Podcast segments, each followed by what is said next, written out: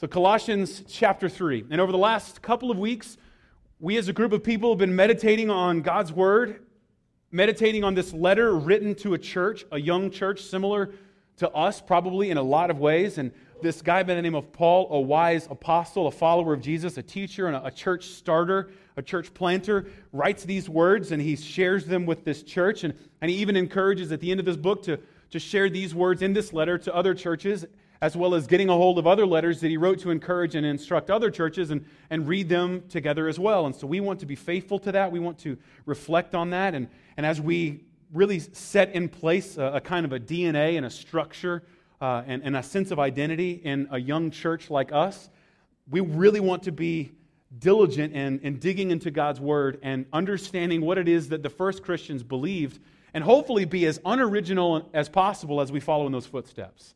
That we would simply believe that which the first Christians believed and be loyal to that above all else. Because in the end, that tends to be, I think, the recurring theme in this particular book that, that these people believed that Jesus had done something for them, that Jesus came and he did something, he accomplished something, and, and they made very much of who Jesus was and what he had done for them. But in addition to that, they began to kind of try to reconcile that with what they believed and what they knew before in their previous life. And so people who had were polytheistic and believed in multiple gods and they were pagan or Gentile, they started to bring some of their religious practices into the church. And there were even others that weren't polytheistic or pagan or Gentile, but they were Jewish. They were highly religious. And they brought in those same practices as well. And Paul writes over and over and again, over and over again in this particular book a word of warning, a warning, a word of encouragement to say, hey, look, these religious practices are not evil in and of themselves, but they are just a shadow. They are not the light. And so, what you do is important, but it is never, ever as important as what Jesus has done. And so, our focus ought to always be on what Jesus has accomplished for us above anything that we might accomplish in this life. And even in our religious practices, traditions in and of themselves are not evil, they're not bad. But if they become our focus more than the thing that they ultimately represent, if they, become, they become the focus of our energy and attention more than that which they symbolize, then they become something that's actually a distraction and a detriment, and in fact, something that's destructive to the good news of what Jesus has done. And so he says over and over and over again here, look, Jesus is it. Jesus is the firstborn. He's it. He's the firstborn son, so he has the authority of the Father, the authority over all creation, but he even has authority over death because he's the firstborn of the dead. And he is the new creation in which God is bringing new life to the world. And all that we want to know about God, we see very clearly in Jesus. So that if anyone ever has a question about who God is and what he looks like, we know that there is an answer in Jesus Christ. There's no mystery that is not ultimately revealed to us and brought clear to us in Jesus Christ. All of them, all the mysteries of the ages are answered for us in Jesus, sufficiently, completely. And even if we find ourselves wanting more, like, well, what's, then what do I do with this? Right? What are the questions that I have for this? All of those things revolve around the mysteries that have been revealed in Jesus Christ, such that the fullness of God, all of God's power to redeem, all of God's power to bring justice, to bring wrath, and to show mercy are shown to us in Jesus Christ. And because of that, because of this miraculous thing that God has done for us in Jesus, He has united us with Him and all that which is true about Jesus by some miracle of faith is now true about us. And now the perfect, blameless, righteous Son of God has united us to Him such that when God looks at us, miraculously, we are also blameless, righteous, perfect. Not because of that which we have done, but because of that which Jesus has done. And then all that which is true about us that we are rebellious, that we are broken, that we're prone to wander, that we're likely to do what we want rather than what God wants. All of that guilt, all of the punishment and wrath that we deserve for running away from God has by His mercy been put on Jesus. So that not only that which is true about Jesus and His holiness and perfection is now true about us, but also that which is true about us and the wrath and the mercy that we do not deserve has been thrown upon Jesus so that he suffers in our place. He's a king that's seated at the right hand of God, and he's a special king He's not a king that sends people to die for his kingdom. He's a kind of king that lays down his own life for his own kingdom. So we set our minds and our thoughts and our hearts on that which is above the kingdom that Jesus represents, the kingdom that God is bringing to us in full reality sufficiently in Jesus. So let's read about that in verse 1, Colossians chapter 3 together. So if then you have been raised with Christ, Seek the things that are above, where Christ is, seated at the right hand of God. Set your minds on things that are above, not on the things that are on earth. For you have died, and your life is hidden with Christ in God. When Christ, who is your life, appears, then you also will appear with him in glory. Put to death, therefore, what is earthly in you sexual immorality impurity, passion, evil desire, and covetousness, which is idolatry. On account of these, the wrath of God is coming. In these you too once walked when you were living in them, but now you must put them all away anger, wrath, malice, slander, and obscene talk from your mouth. Do not lie to one another, seeing that you have put off the old self with its practices and have put on the new self which is being renewed in knowledge after the image of its creator. Here there is not Greek and Jew, circumcised and uncircumcised, barbarian, Scythian, slave, or free, but Christ is all and in all. Put on then, as God's chosen ones, holy and beloved, compassionate hearts, kindness, humility, meekness, and patience bearing with one another. And if one has a complaint against another, forgiving each other, as the Lord has forgiven you. So you all, so, excuse me, so you also must forgive. And above all these, put on love, which binds everything together in perfect harmony. And let the peace of Christ rule in your hearts, to which indeed you were called in one body. And be thankful. Let the word of Christ dwell in you richly teaching and admonishing one another in all wisdom, singing psalms and hymns and spiritual songs with thankfulness in your hearts to God. And whatever you do, in word or deed, do everything in the name of the Lord Jesus, giving thanks to God the Father through him. So, for the next bit of time together, let's walk through this text. Hopefully, let's explain some of the parts and maybe illustrate some ways in which they apply to us. Because I think what you'll find is two main things here, two hopefully nuggets that we take away, and that is that we put off that which is broken and sinful by digging deeper into our sin and applying the gospel at even the deepest level. But then, the second thing, we dress accordingly. Right, so we, having known what Jesus has done for us and how he's united us with him in a miraculous fashion, we put off that which is disgraceful or dishonorable to him, that which is unrighteous and not fitting of God's holiness and his perfection. We put it off and we dig as deep as possible and we put that off at the deepest possible level. And once we do that, once we begin to walk in that, we just dress accordingly. You heard the language of taking things off and dressing and putting things back on. So remember what we talked about last week. Set your minds on things above because ultimately we have been buried. You hear that language? We are just like Jesus. You and I, miraculously, even though we're sitting here in chairs, breathing and looking around us, in some more powerful and ultimate sense, we've been buried. That which is broken in us, that which is sinful in us, God is united to Jesus. And when He sent Jesus to the cross and put Him in the tomb, he put your sin, your rebellion, your brokenness in there with him. And when Jesus walked out spotless, a new creation, resurrected, the old had passed away and the new had come, so also he brought us with him. Such that he even shares, as you saw in verse 4, his glory. We're so closely united to Jesus that you and I will be united with him and will actually share in his glory. So, therefore, in verse 5, since you know that, since you know what God has done, here is what you do. So make that quick distinction in your mind. We talked about this the last couple of weeks. One of the ways we talk about the, the New Testament is we always want to distinguish between the imperative and the indicative, right? So the imperative, you fancy grammar nerds, right? That's, that's the commands. Those are the things you should do. You ought to do them.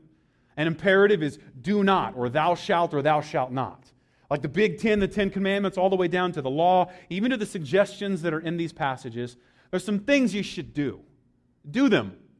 Do them often. Do them with repetition. And shame on you if you don't. Feel guilt if you do not. Those are the things you ought to do.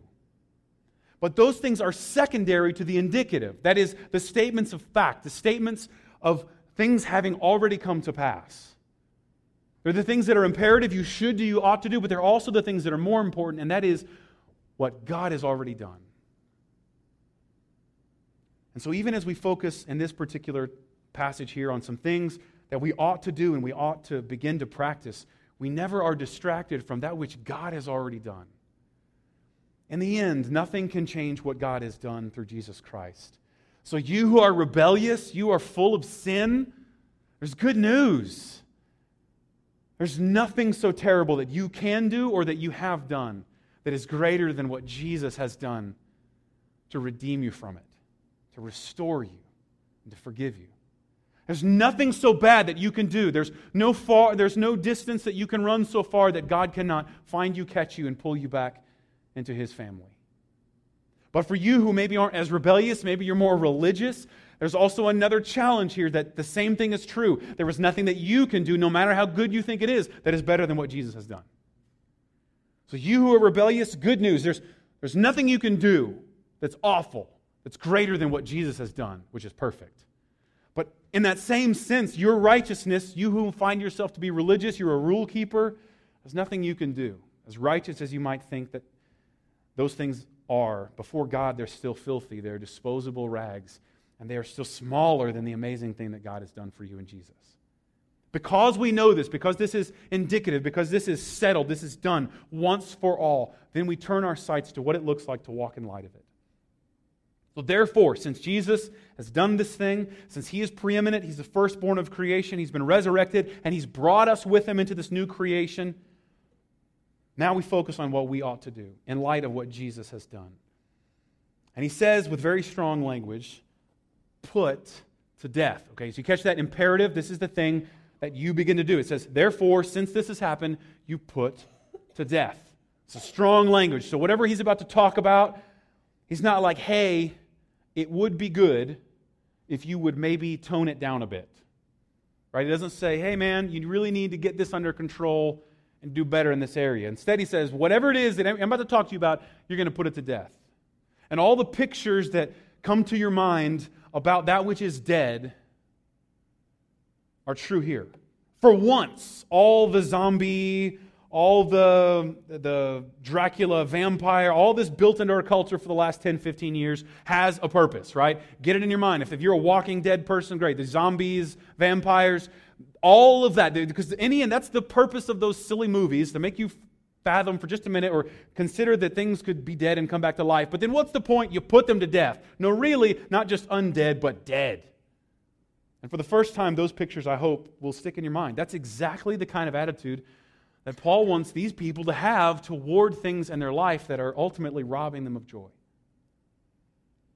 And so Jesus has done something, He has completed things for us. And all the things that we do in light and we walk in his footsteps are simply a reflection and a response to what Jesus has already done. It's a reflex to the thing that God has done for us in Jesus.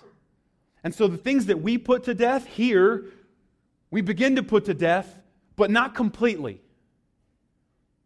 Because that ultimately is Jesus' job. So he says, put to death these list of sins. Choke them out. Stab them in the heart. Silver bullet. I don't know all the mythology that goes along with it, but you dead, dead, buried dead, done, put to death. You're going to do the best you can, but ultimately, it's been completed finally with Jesus. He's done it. And so that's why we talk about uh, a couple of terms that you hear us talk about for the next couple of weeks. And there was a guy by the name of Pelagius who came along, and he came along and he said, Hey, you need to believe in what Jesus has done You need to walk in his footsteps and you need to turn to him in faith because ultimately you can. He's like Stuart Smalley from Saturday Night Live. You're good enough. You need to turn from your sin toward God. You, in your heart, you need to see what's bad and you need to turn toward God. You need to do it. You need to take the step before uh, toward God. You need to take the step toward Jesus.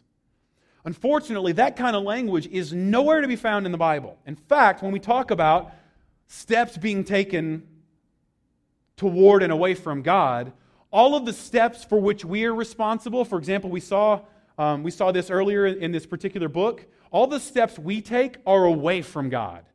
Our hearts are darkened, they're turned away from God. We are dead in our trespasses. We ultimately are aliens. We are running away from God. The only thing that we're good for is to rebel from God, to see His law and not keep it. And instead of us taking a step toward God, instead of us being the seeker, there's a, an important point to, to be made here before we talk about what we actually do, and that is that Jesus is the ultimate seeker. So when we're seeker sensitive in the way that we worship, we're not sensitive to people seeking God. We're more sensitive to the seeker, that is Jesus, who is seeking us. And what God has done for us in Jesus, we refer to as monergistic. All right, it's a fancy word, it's not going to help you anything, but if you remember what it means, it will. That mono, one, ergo, action. It is a, an action done by one person. God did it, God saved us. You didn't die on the cross for your sins, right? Jesus did.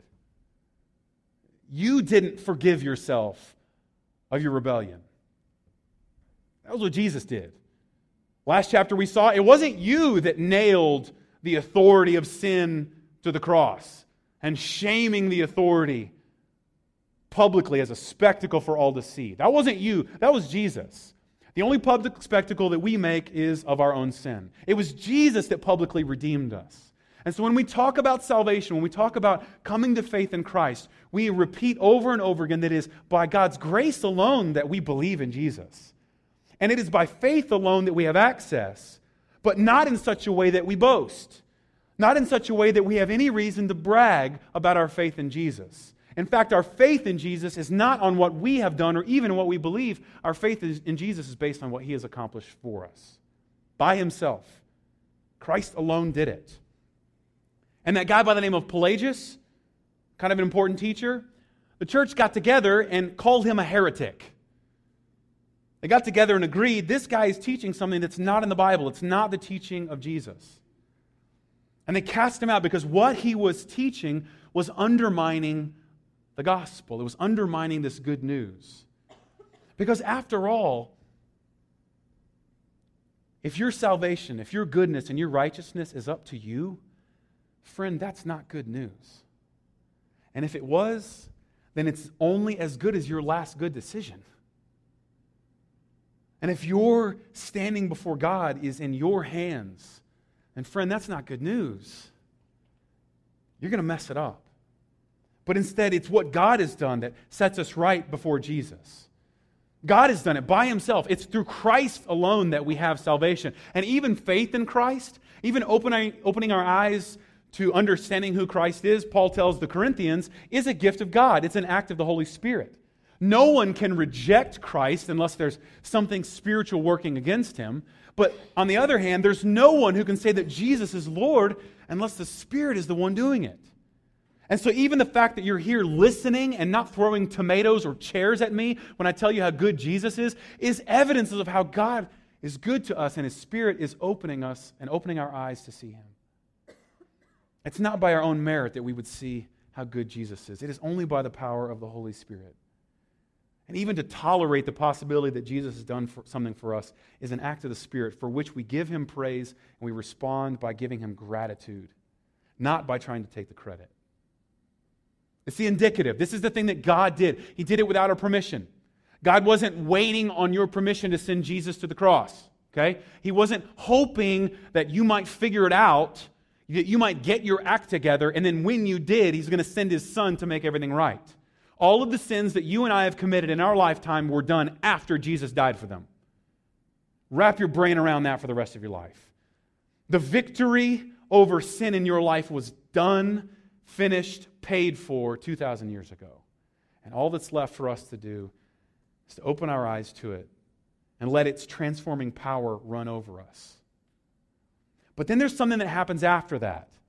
Our salvation, our justification, our right standing before God is something set in stone by God Himself, something that Jesus did, not waiting for us to agree.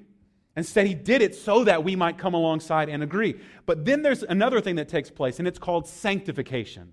It's the growing in holiness, quite literally, to become holy, to become sanctified, to become holy, like the Sanctus Real, the Holy Spirit, the holy way. We are coming alongside God. We are being more and more like Jesus. And this is something that he has invited us to participate in. So when we talk about salvation, justification, we use big words like monergistic. That is, God did it. He didn't ask us for permission. None of you were around when Jesus did it for you. Instead, he did it without your permission. He was going to save you and redeem you whether you liked it or not. But once we are redeemed, once our eyes have been opened to this, now what happens as we follow Jesus is what we call synergistic. Synergism, it's synergy, the overused buzzword in corporate America right now. It's something we do together. And in this miraculous way, God is working to shape us to look like a new creation, to look like Jesus piece by piece. And He's invited us to participate in it. Because now that He's given us a new heart, now that He's transformed us by saving us in Jesus, He's given us a new heart. And all that's left for us to do is to participate, to walk in that. We couldn't participate in good works. We couldn't participate in killing sin until Jesus killed it first and foremost. We couldn't participate in doing that which was right until God gave us a heart that could even determine what's right. And now we're invited to participate. So it's like the difference, and I'll, I'll come back to this later maybe, but it's like the difference between a bar of soap and a dirt clod. Like to become clean as Jesus wants us to be clean like Him, compare the difference between a bar of soap and a dirt clod, right? And imagine taking a bar of soap and taking a dirt clod and dropping them both in the dirt. In a sense, they both become dirty because they're both in the dirt. But if you take one and you start to wash it off and you wash it off next to the other, you begin to see the difference. And Jesus, for us, has transformed our identity. Jesus, the, and this is going to be a crazy analogy that I'll probably have to pay for later, but Jesus, the cosmic bar of soap, right? The universal bar of soap that had cleansed us from all unrighteousness, has united us with himself such that now have been, we've been given the same ministry of reconciliation. We're like tiny little Jesus looking bars of soap. Problem is, Jesus is perfectly clean. We're not. We've been dropped in the dirt. And so for us, it's to wash off the dirt, similar to the way you wash off a bar of soap.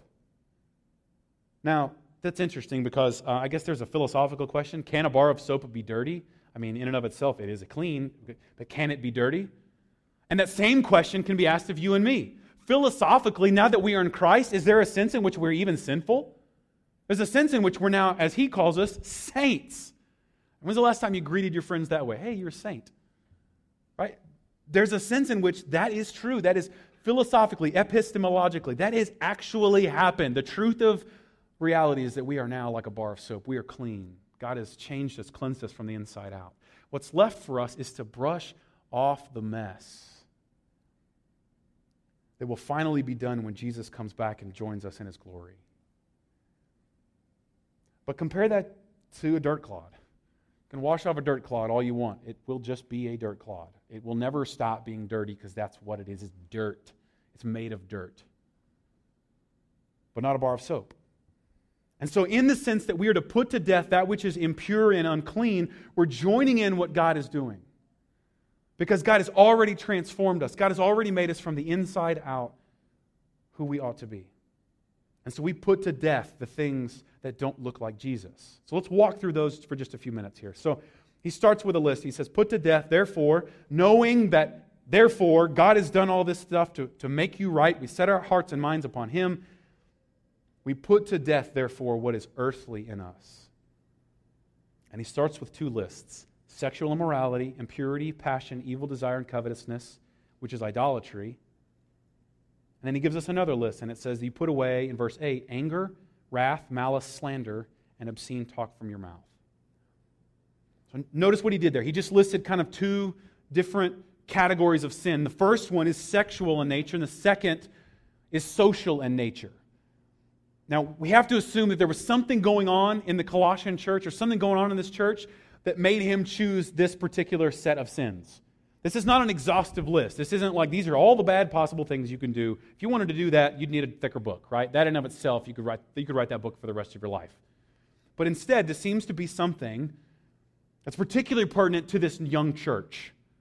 Sins of a sexual nature seems to be, seem to be like worth talking about in this church and sins of a social nature tend to be, uh, seem to be something that ought to be talked about in this church.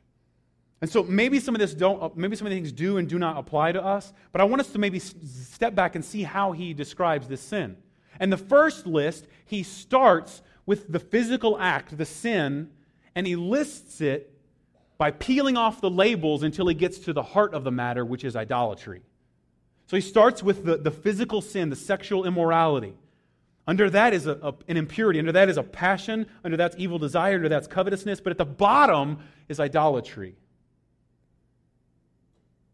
There's layers to this sin. And then the next list, he does the opposite. He starts with the motivation, the things that that's the bottom, and then he gets to the thing that's most physical, most visible. He says you start with anger. At the root of the problem here is anger. And then above that, you pile on some wrath. Above that, malice, slander, and then way that, the way that plays out is obscene talk. So see the connection that he's making between what they have done physically and what they believe and what's broken along the way. So the problem really isn't sexual immorality. The problem under that's impurity.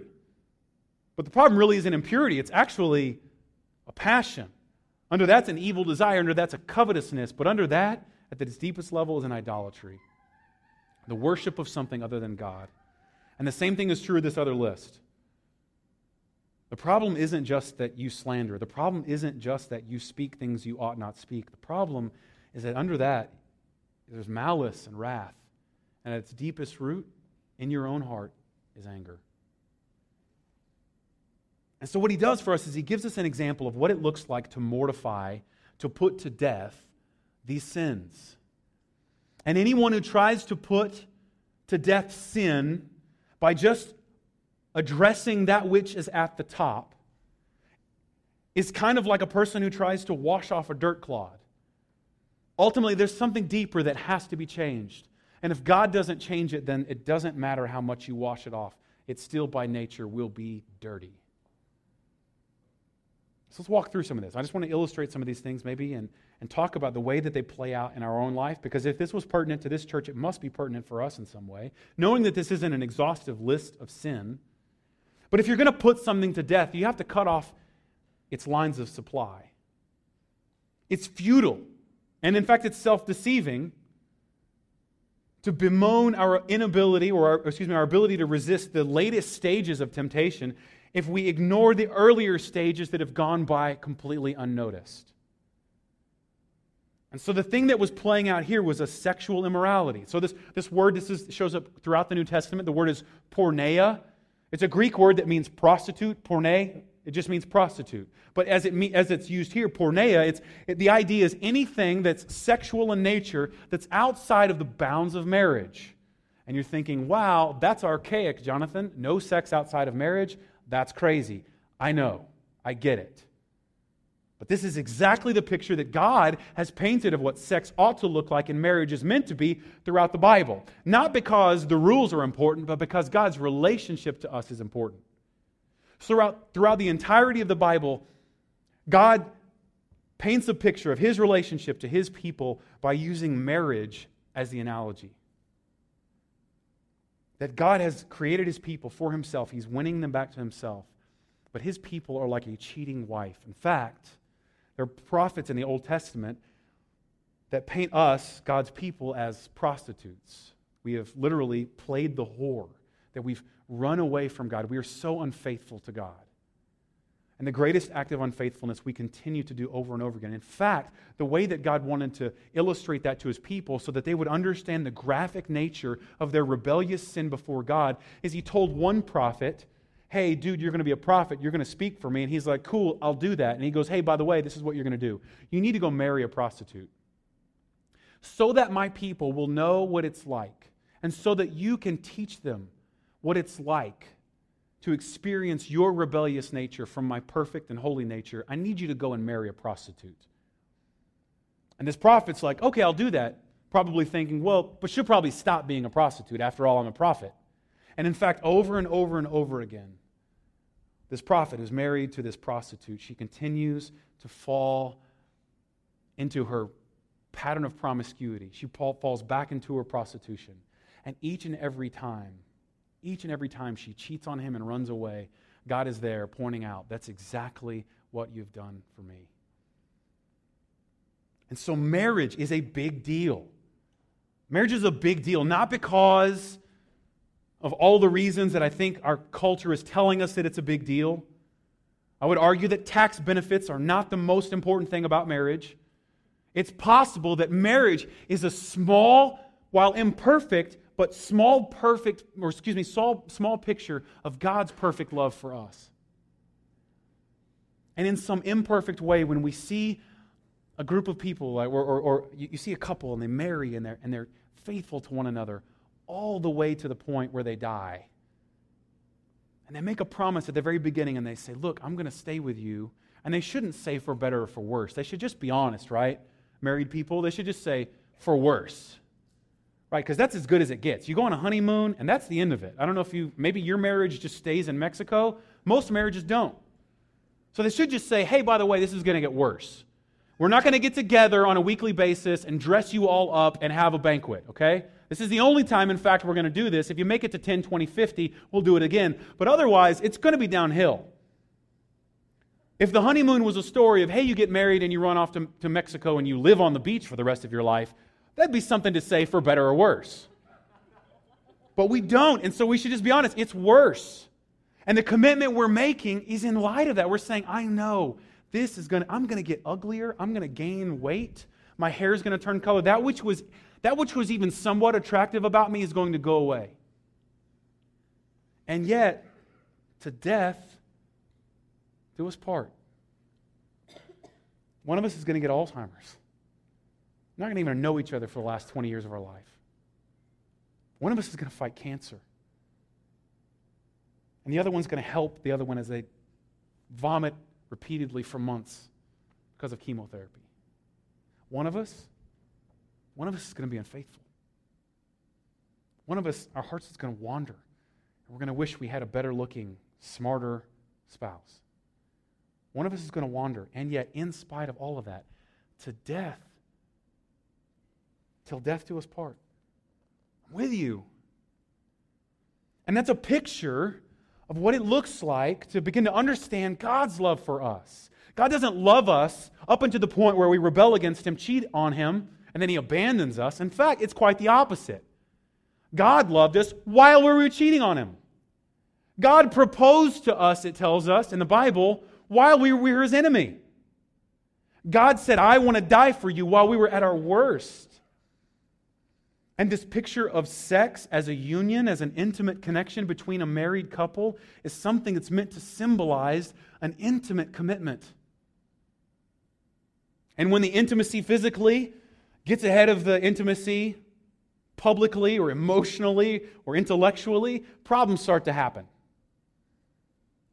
And that's why sex is a big deal in this particular passage. It's not just something big in our culture that we get excited about when it goes one way or the other, but apparently it was a big deal all along.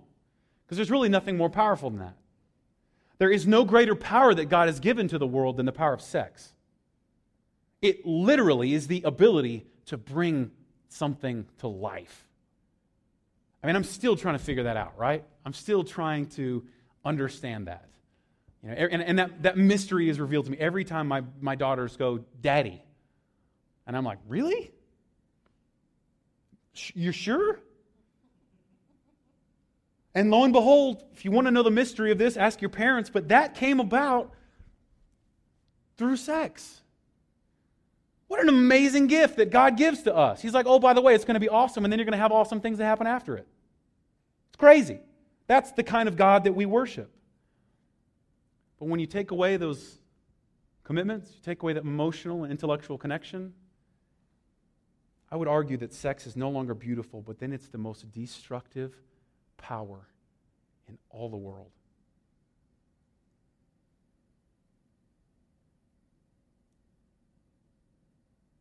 From my perspective, there are no sins that leave deeper scars than sexual sins. And that same power that God has given us to bring life, I would argue, is probably, even as we speak on this interstate and around us, it's bringing death. People will take innocent little children and sell them for their value only according to how much sex they can give. And there is no, I, I can't see, I can't see a worse thing to do to a person than that. And the sins that we commit sexually, the Bible even tells us, are not outside our body, but they're a sin against our body. And so he starts with a powerful subject sexual immorality. It's a big deal. It's a conversation that's even taking place now. What is sex? Who has the right to have it? What do you do with it? And it's meant to be a picture of God's covenant relationship with us that even in our infidelity and our unfaithfulness, God unites in a most intimate and powerful way and brings us new life. Even in our rebellion, God gives us new life. But don't just focus there because ultimately, underneath that, there are layers impurity, passion, evil desires, and covetousness. And under all of those things is idolatry. And so, if we spend our time, this is where I hope you might find this helpful in our culture today only talking about sex because that's the topic of conversation, then we're missing out on God's ultimate goal for sex and union in the, per- in the first place. Did you catch that? There are layers much deeper. Purity of heart. Because after all, what's more destructive than when you take sex and then you use it for something that's impure? And evil, desi- evil desires. When you take something that brings life, like sex, and all of a sudden you, you, you morph it and you, you make it subject to an evil desire, well, now it's destructive. It's the most destructive thing that's ever happened. And under that is a covetousness, a desire for something that you don't deserve or, or that is not yours. A covetousness that you long for something that you ought not have. And under that is idolatry. Not bowing down and worshiping like a golden monkey. Because that would be the probably most obscene way of thinking about this. But this idolatry simply is, A.W. Tozer, one theologian, says it idolatry is just entertaining thoughts of God that are not worthy of Him. Anytime we believe something about God that's not true about Him, then what we're believing in is a self made God a God that we've made to please ourselves, which is, whether it's a golden calf, a golden monkey, or just improper beliefs about God, it's an idol. And you stack on top of that a life built with improper thinking about God, then stuff starts breaking. So resist the temptation to engage in conversations about things going on right now, big, big hot topic, same sex marriage, right? It's a big deal. People really pumped up about it. I'm going to give you just a word of advice. Resist the temptation to only talk about that. If you want to talk about marriage and sex, do what Paul does here. See if you can talk about what's really underneath. What do you believe about God? How are your beliefs about sex and marriage informed by what we know to be true about God? Because that conversation is futile until we look at what God has done for us and his faithfulness and intimacy with us in spite of our rebelliousness. And so when we fight sin, when we put it to death, when you and I lock arms to work with the Holy Spirit and put to death the sin in our life, the things that hold us down, the things that cause us pain, things that are destructive, when we do that, we do so always digging as deep as we possibly can. Always trying to look for the motivation, the cause. What is at the heart? Because the gospel, the good news, remember, isn't a new set of rules. It's not just a religious substitute for sinfulness. That's good. So, sexual sin or any sin that, that might fit into this list. There's good news. I don't just stand up here and I go, stop it. Quit that. Stop doing that again. Just quit it. And shame on you if you do it again. And you'll go, Yes, that's great, thanks. Ah, I'm going to remember that. When you will, for two days. until you're back at it. Just as we saw last chapter, those rules, those religious practices, even though they're good, they have no power to really put to death our desires that are evil and at our very heart. Instead, what we do is we preach the gospel that, yes, you sin, what ultimately needs to be known is that what you believe about God in your sin is not true. And when you choose to sin, when you choose to do what you want to do rather than what God wants to do, you're believing a lie. You're believing that God is not holy, but you're also believing that your way is better than God's. And the joy and pleasure that will come from choosing your way over God in that moment seems like it will be better. Seems like it will be more fun. Seems like you'll have more benefit.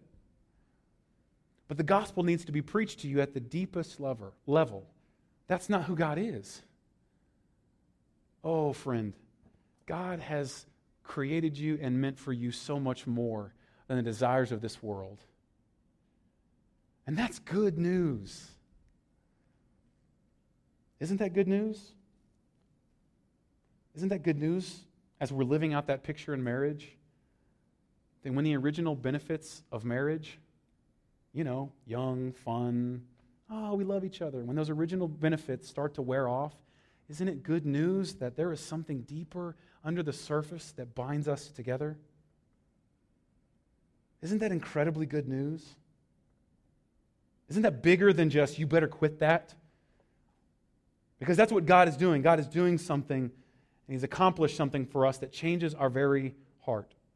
So, conversely, look how it's illustrated. It said, So also put away anger, wrath, malice, slander, and obscene talk.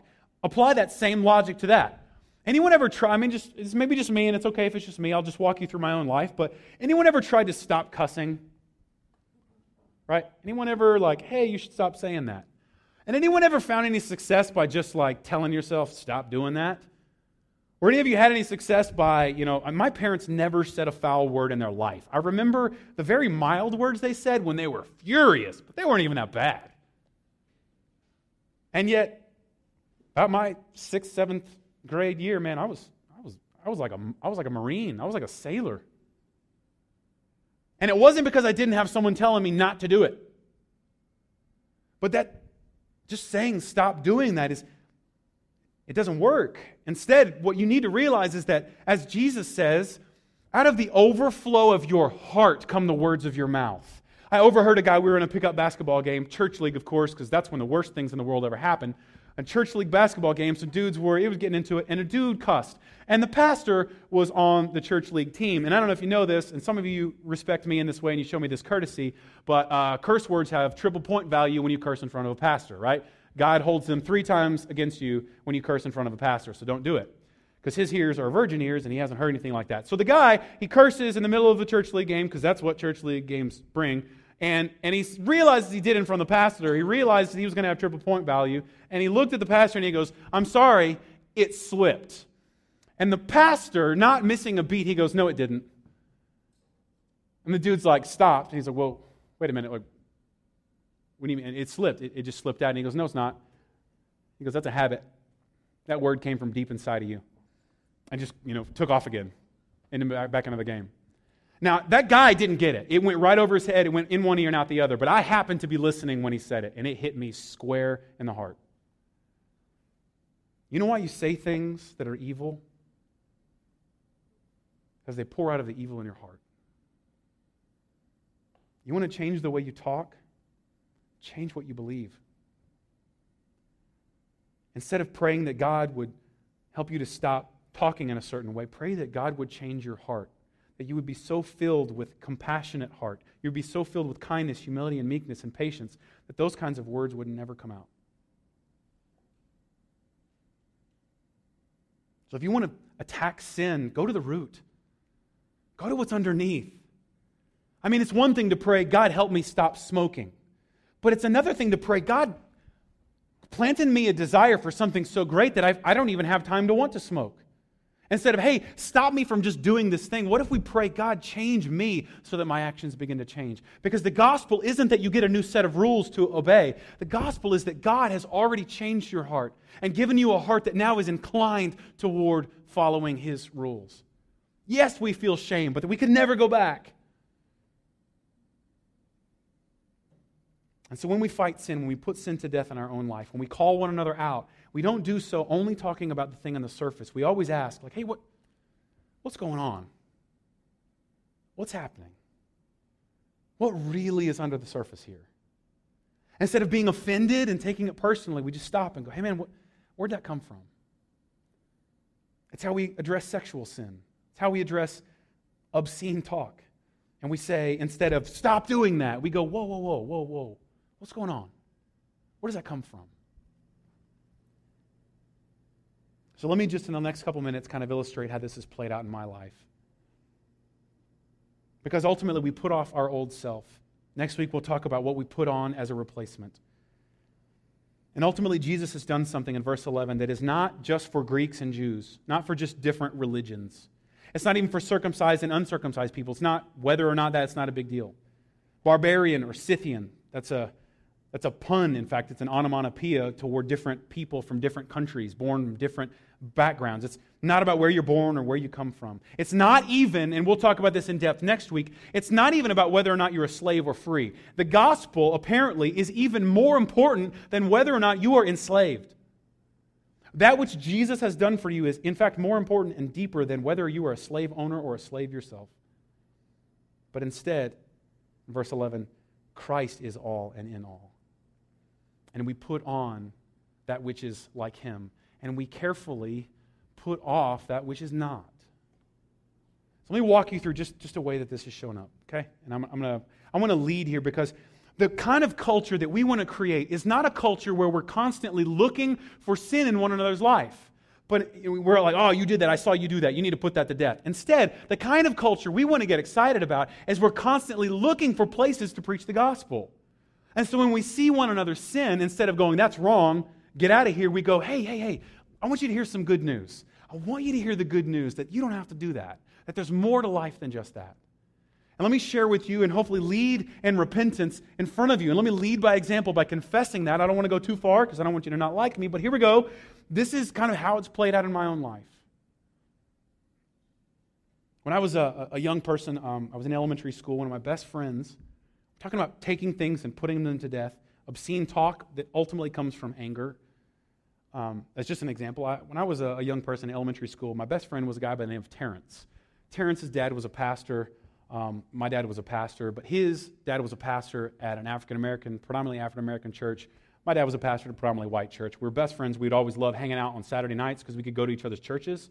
We liked going to his because the worship was a lot more fun, but we liked also going to mine because it was a lot shorter, right? So so it was just, we just knew this is what we are going to get. And one of my best friends, and um, Terrence, African American dude, um, one of my, he's my best friend, hanging around with us. And, and, and Terrence used a word, I won't say it, it's a word that we call in our culture, if you got to Google it, great, or ask your parents, the N word.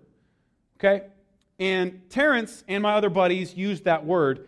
And I still, some inmate was like, I don't think I'm allowed to use that word. And Terrence paid me the highest compliment that, that he could have paid me. And he goes, Hey, dude, we're friends, man. We're friends. You know, you've come to church with me, we're friends. If you want to, when you're around us, you can use the N word too. I didn't realize that was a high compliment. It was like, you can use that word. And now I'm not an idiot. I didn't do it. Okay? I'm not, I'm, i mean, I'm, I'm, I'm a little bit mindless, but I'm not completely, I'm not a complete moron. I was like, I, even I knew, like, no, nah, I, I appreciate that. I don't think so. So here's what I did I went home, and my brother and I were jawing back and forth in the privacy of our own bedroom. And then I decided to bring that one out. And my mom on the other side of the house, because this is what moms have the gift to do, heard it. And I, man, I hear it, right? I, I could hear the steps coming. I was like, oh man, this is, this is going to be bad. Get back from the door. And my mom grounded me from everything for two weeks. I mean, everything. For two weeks because I used that word. And she made me, over the course of two weeks, while I was grounded, study the history of that word. She made me, she, she made me do research. This is the kind, and I had to tell her, hey, I, hey, can you want to go out? You want to go? You want to go play? No, I can't. I'm grounded. Why? You don't want to know. And she made me study the history of that word and the history of its use. From Webster's dictionary meaning, what it really means, and then from how that word began to represent a movement. And here's what I found out that underneath that word not just that it's obscene, but underneath that word, you know what was built in? slander. Underneath that word was a history of slander. it was a history of malice, a history of hate. And underneath that wrath was a history of anger. And underneath that was a belief about God that is not true. There is neither slave nor free. Christ is all. There's no barbarian, there's no Greek or Jew, there's none of those things. Christ is all. And so, guess what word I never use and will never use again? Because someone had the courage to show me that underneath that, there's something evil. And instead of ever letting that word come out, I don't just wake up in the morning and go like, "Hey, don't do that." Instead, what I say, "God, shape my heart today such that I'm so full of love that the only things that pour out of my mouth are compassion and kindness." I haven't got it figured out. Fast forward to um, first couple of months, my wife and I were dating. Or wife, she's my girlfriend. We're hanging out. We started flirting together, and we started like flirting by like calling each other bad names. And she was like, you, you know, just silly names like you're silly and then you're stupid. Like it was like it was like three year olds. Um, this is where our relationship was at the time. We, we, we were just flirting, and then it was like, you're a scumbag. And I'm like, you're a dirtbag. And it was just, it was just like, ha ha ha. I don't know.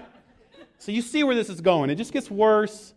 And I, with a smile on my face, I, uh, I did it. I pulled out, I pulled out the B word with a smile on my face, jokingly.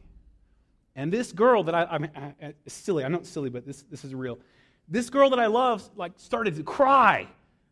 And, and tears began to come down her face. And I was like, oh, oh my. And I'm freaking now because I'm like, oh no, this is, I just, I don't know what I just did. I'm sorry. I'm so sorry. And here's, here's what I do from now on. I don't wake up in the morning and go, please don't call your wife names today. I've never used that word again. I, I just, I won't. I put it off. I put it to death. And instead, I wake up in the morning and I go, God, fill me with such compassion for my wife. And I haven't got this all figured out just yet, but what if, God, you would fill me with such compassion that only kindness, only encouragement would come out of my mouth? And so here, I'm not there yet. I don't do that anymore. But you know what I do that I'm praying that God would put to death? I don't ever want to say another harsh word to her again. Not just not obscene things, but I want God to change my heart so much that I love her. And I wouldn't even think about joking about something like that. And so I invite you. I don't know what it is for you. It may not be the things you say, it may be the actions you do behind closed doors. But let's get excited about preaching the gospel to those places at its deepest level, such that we start to tear down the things that ultimately will destroy us and have no ability to give us life. Let's dig under the surface. Let's not settle for just shallow conversations. Instead, let's look for the places in our lives where we're not believing about God rightly. There is no sin. This is why, uh, this is the example I want to set, even by telling you these things, and I'm, I'm completely embarrassed about what I just told you. I'm fully embarrassed. But here's the good news, and this is where I need to even preach the gospel to myself. There is no sin that a pastor can, can confess that Jesus has not already died to save him from. You get that? There is no sin that any of us can confess that Jesus hasn't already publicly made a mockery of. There's no sin that could come to the surface that Jesus hasn't already paid for. There isn't anything that you and I should bring to the surface with shame or fear. We can do so lovingly and knowing that, man, Jesus has already paid for this. But that's if we don't settle for only talking about the surface. Christ is in all and in all. And so, just like chosen people, let's put off these things and put on something new. Let's see that sin goes to the depths of our own heart, and let's preach the gospel to our hearts. Let's see that our idolatry, our believing something about God which is untrue, affects the way that we live. And when we begin to root out that sin, we won't just be weed pullers, but we'll start to be farmers who actually plant things in place of those weeds. Let's put those things to death. Let's dress accordingly. Taking off which is bad and putting on that which is good. Let's pray together. God, we thank you for how good you are. Uh, we thank you for how merciful you are. Um, we thank you that there is no sin that we can confess that you've not already atoned for. Uh, we thank you that there is no place that you haven't already given us mercy. We thank you that the good news um, that you have loved us is not just something that changes our sets of rules and expectations, but it's something that changes our hearts and our identity.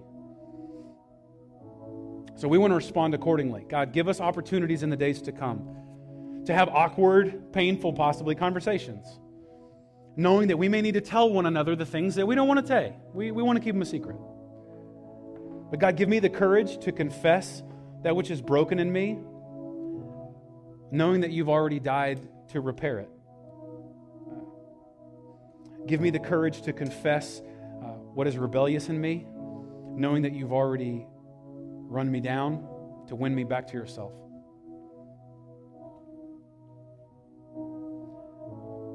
So, right now, would you begin the painful process of opening our eyes to the things in our lives we need to put off?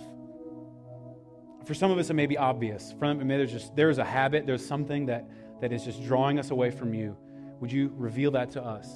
And instead of letting us slip into the pattern of just wanting to change our actions, God, would you right now, would you uh, begin to show us that the deeper root of that is that we haven't believed that you're a good God who forgives and is merciful. You're a good God who wants better for us. For some of us, that sin may not be so obvious. So, would you begin the painful process of opening our eyes to, it, even if it goes deep, even if it's something that's secret, even if it's something that we've denied, we've run from for years? And in those places, would you help us to put off that which is unholy all the way to the root so that we can speak the gospel, the good news that you have done something to make that right? God, as we respond to this, uh, let, us, let us give faithfully, but let us also worship wholeheartedly, thanking you that, that you alone are worthy, that you are unchanging. Despite our sin and unfaithfulness, you have uh, wanted to make us right.